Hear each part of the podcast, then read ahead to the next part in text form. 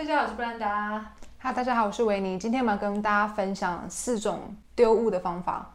那这四种丢物的方法，其实大家都知道了。那我们今天呢，就是再更深入的来聊聊这四种丢物的方法。OK，那这四种丢物的方法呢，分别就是拍卖、捐赠、送人跟直接丢掉。那不知道大家在断舍离的时候呢，是怎么样决定要用哪一种方法来丢物呢？OK，那我们今天就来聊聊看。嗯，不同物品会选择不同的方式啊。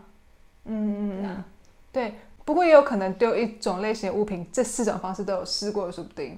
因为你可能用一种方式，可能 OK 失败，那你可能就要往下一个方式去尝试嘛。对。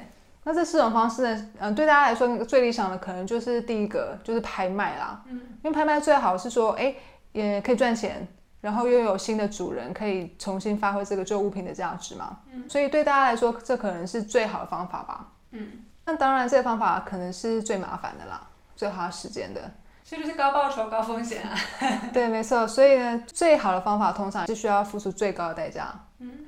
像我现在断舍离书籍的时候啊，一开始也是觉得说啊，我书那么多，直接丢掉觉得很可惜。嗯。所以呢，我就先使用了拍卖的这种方式，就是每一本书都要拍，拍封面，拍目录，或者是说拍一小段介绍文。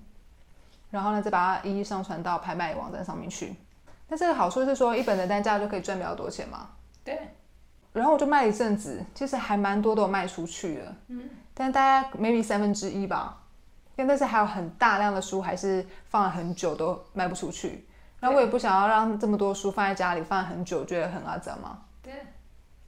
所以后来呢，我就决定直接打电话请那种二手书店，直接到府来收货的，可以一次收很多。就帮我直接载走，然后我也不用搬很重的书搬搬出去。呃，拍卖的话还有还有一个麻烦的地方，就是你要就算有人要跟你买了，你还要去装箱，然后拿去 Seven，然后去填单嘛，有时候还填错啊，寄错地方又更麻烦，要处理一些后续客服的事情。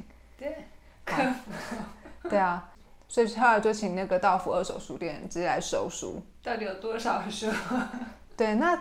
那个量也要一定嘛，可能你要呃一两百本的，他才可能会愿意来家里收。那当然。对，好，那就收了之后，但他们也是有不收的，所以呢，他们到府之后，然后可能还要一本一本看，看哪些哦，这个可能不行哦，就不能收。那最后我记得也是有一百多本书之类的吧，然后可能卖个几百块而已。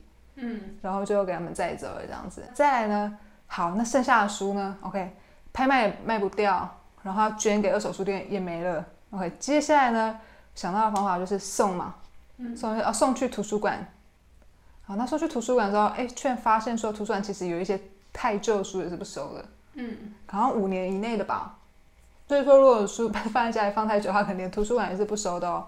那就麻烦，所以那些书要再抱回来。对，最后怎么办呢？没办法，这些书已经用了很多方法，都已经试过了嘛。最后就是纸类回收，直接丢掉啊。变成说，嗯，光是要断舍离书就花我很长很长的时间，这四种方法都用到了，才把整个书给全部的处理完毕。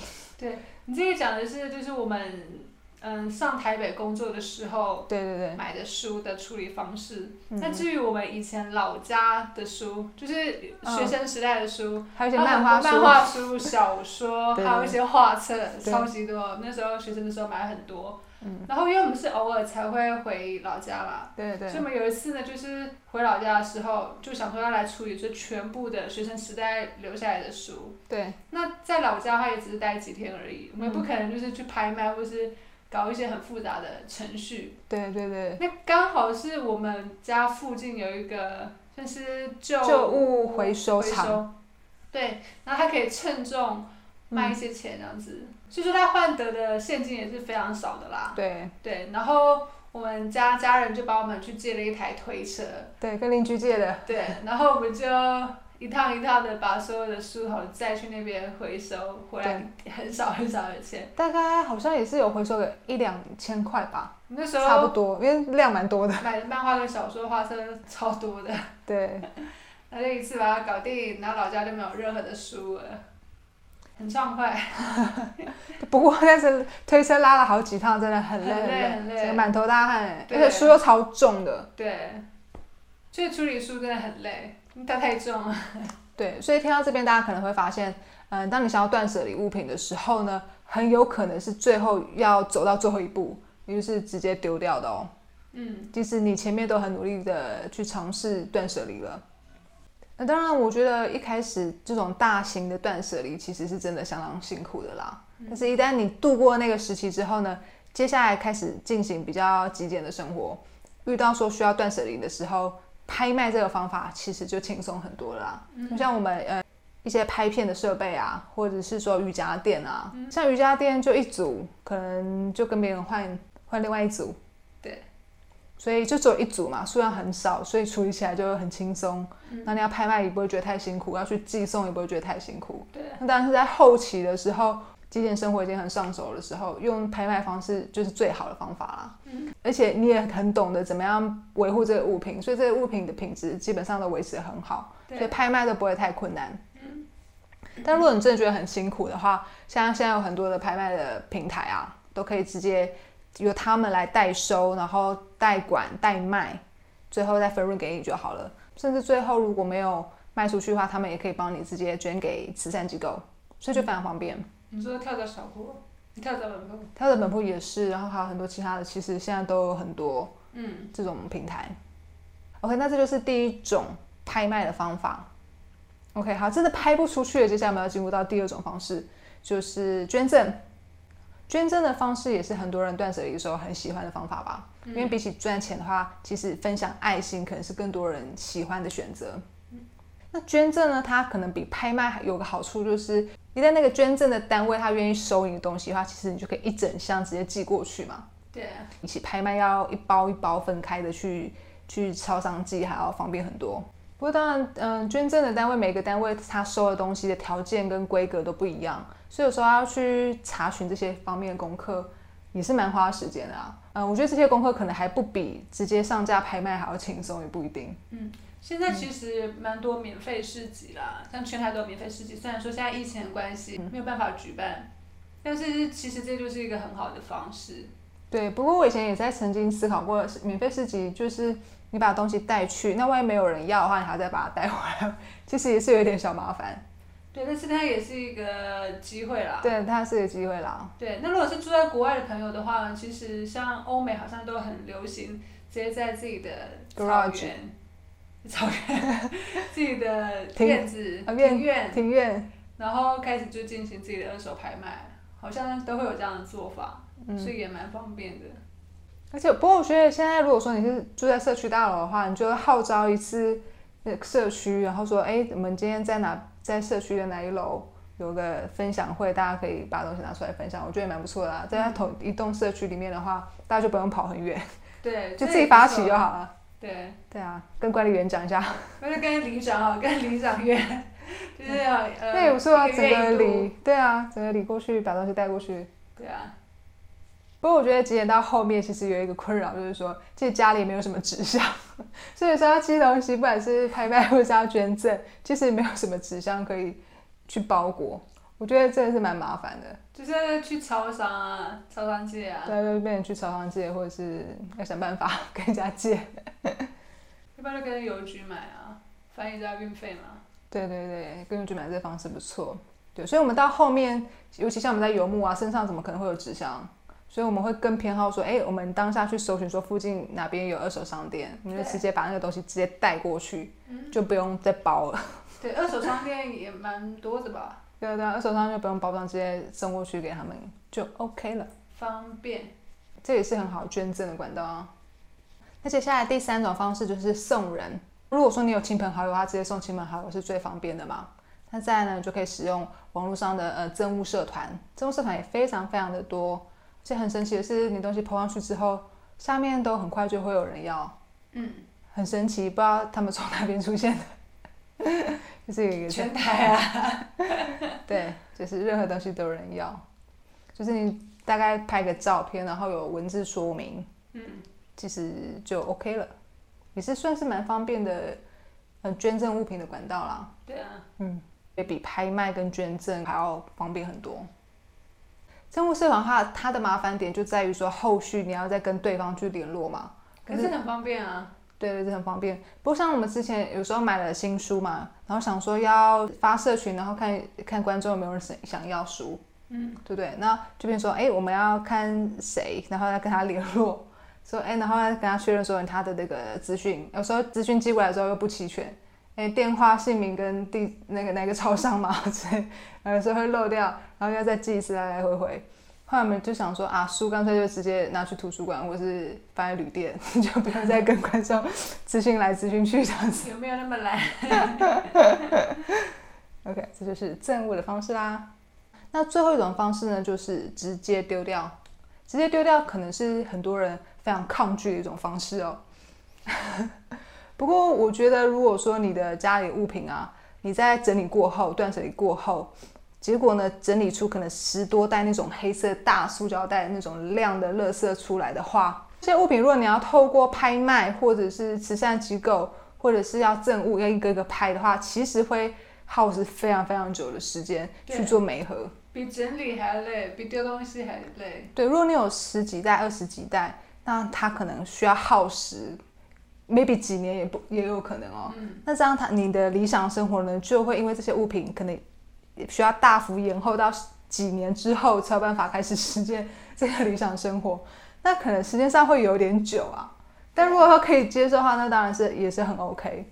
如果想要赶快进入到比较清爽、比较理想的生活的话，最一开始的话，我觉得直接丢掉是 OK 的啊。嗯，要不然的话，嗯，就是第一次整理到甚至第三次大整理。都可以把东西直接丢掉了。嗯嗯。那第四次整理、第五次整理开始的话，你可能就可以透过刚才的前面三个方法，去慢慢的把物品捐赠出去。对，因为重点是你也不会再乱买东西进来了嘛。嗯。所以物品不多的情况之下呢，后续你一定就可以慢慢的把这些物品呢再送给需要的人。嗯。只是说在一开始的时候，如果你要为了这么大量的物品去耗费几年几个月的时间的话，其实是真的会有点太过辛苦啦。那当然，之所以大家不想要直接丢掉，就是因为存在罪恶感嘛。那罪恶感这种东西要怎么样处理呢？好，那有两种方法。第一个就是像刚刚讲的，你要跟时间赛跑，延后实现理想生活的时间。嗯，因为那些东西是你买进来的嘛。为了让物品一一的可以有好的归属，我们就必须要赔上 赔上自己的时间，然后好好的重新把它找好的归属嘛。让时间带走罪恶感嘛？类似这样子。那第二种方式呢，就是你必须要每一个物品呢，好好的去检视它。你必须要好好检视它，你要你要好好的跟他道歉。你要就是那个为什么会有罪恶感？就是因为你对那个物品没有好好的对待它嘛，所以你才会产生那种所谓的罪恶感嘛。那物品在你的面前，你应该要好好的去检讨自己，好好跟他抱歉说为什么自己没有办法好用它吗？一定有一些原因吗。那就算你不丢掉，那个罪恶感还是存在吗？所以那个罪恶感不管怎么样，都是我们要去面对的事情。那如果我们可以透过这一次的检视，让呃自己了解说，哦，其实我的呃管理物品的能力的范围是在哪边，然后其实自己对物品的偏好在哪边，对物品呃怎么样使用是让自己是最舒服、最顺畅的。如果都可以透过这个断舍离过程当中学学会这件事情的话，那其实。就可以感谢物品就好了嘛。对，OK，那过去乱买的经验它已经发生了吧？发生了就发生啦，我们就只能去面对它嘛。就算不去丢掉那件事情，还是存在嘛，还是发生了嘛。所以只有我们好好去面对它、处理它之后，才可以避免以后的这件事情这种罪恶感再再出现一次嘛。所以不管怎么样，我们都是要好好去面对，要去处理这样子。嗯，不是放着就没事嘛。其实我觉得好像很常看到很多人会讲说哈啊，我这个东西就是放在网络上也卖不掉，因为或者说这东西虽然好好的，但是哈也没有人要，嗯，所以根本就没办法断舍离。那我就在想说哈，现在都没有人要，那为什么你还要？对不对？就是没有人要，代表说你好像就你已经把它讲的，它就是没有价值。或者是说它可能是可能过时了的衣服也好，或者说它就是没有那么好看什么之类，或者说它真的很久了，嗯，所以你觉得说哈没有人会要，那如果都觉得没有人会要的话，那你为什么你还要你还要？因为我觉得真的这种留言很多哎，对对对，就说什么对啊，就说好他他就是很就是说很笃定说别人不会要，那你还要留着。其实你你想要开始要去断舍离，你就是已经不想要了嘛？那你也知道别人不要，大家都不要的话，那为什么要留着？你你这样让我又想到说哈，如果说真的都没有人要那个物品的话，那是不是就是那个物品它就是要硬是要先留在他家，让他有机会去面对他？现在就是没有任何人要承担你的罪恶感，就是你必须要去面对你的罪恶感啊。而且就是他也没有机会，他也没有想说要让别人去承担啊，因为他已经先画好界限，说不会有人喜欢。可是每个人的兴趣、每个人背景、每个人的偏好不一样啊。你觉得不喜欢，就大家都不喜欢吧？我觉得未必诶，就是你只是你自己的认知而已。你自己以为说人家都不要，那你就是失去了一个有可能这个物品送出去的机会啊。只是给自己找一个理由而已。就是懒得送出去这样子，要不然的话，其实还是可以拿去二手商店嘛。如果真的卖不出去，二手商店也是会把那些处理掉。二手商店一定会收啊。对啊，所以就就是一定会有方法可以有人先送到他那边去的。就是看自己要不要去做。对，嗯，所以不要再讲说什么，就是一定会有人要啦，就是你要不要努力而已啊，这么多。那你在讲，我觉得还还有一种说法，就是有人可能会说哈，丢东西对地球很不环保，哎。不过要环保，就是不要买东西啊！啊，你就一直买，然后又不丢，一直买不丢，这样子并没有比较环保哎。对啊，所以说，如果说是很重视地球环保的人的话，他应该可能就比较不会买东西啦。嗯，因为一旦商品被制造出来了，那你把它带回家之后，这个东西如果不处理的话，那除非你可以保证说你的子女可以继续接收嘛，一代传一代一直下去，它那个物品一直去重复使用它，它可能就比较不会变成垃圾污染地球。对啊，可其实只有这个方法而已。要不然东西生产出来，它不是在你家，就是在我家，要不然就是在厂商的仓库里面。对啊。所以不管怎么样，时间久的话，它都会造成变成地球的垃圾。对。所以我们只能控制说，我们不要去买那些很不环保，或者是说为了买而买的东西啊。对，这这个才是最环保的行为。嗯嗯嗯。而不是说不丢是环保，因为你都已经，然后你又一直买。那这样子问题核心问题并没有解决啊！对对对，就是发生的东西，发生的事情就是要去处理啦。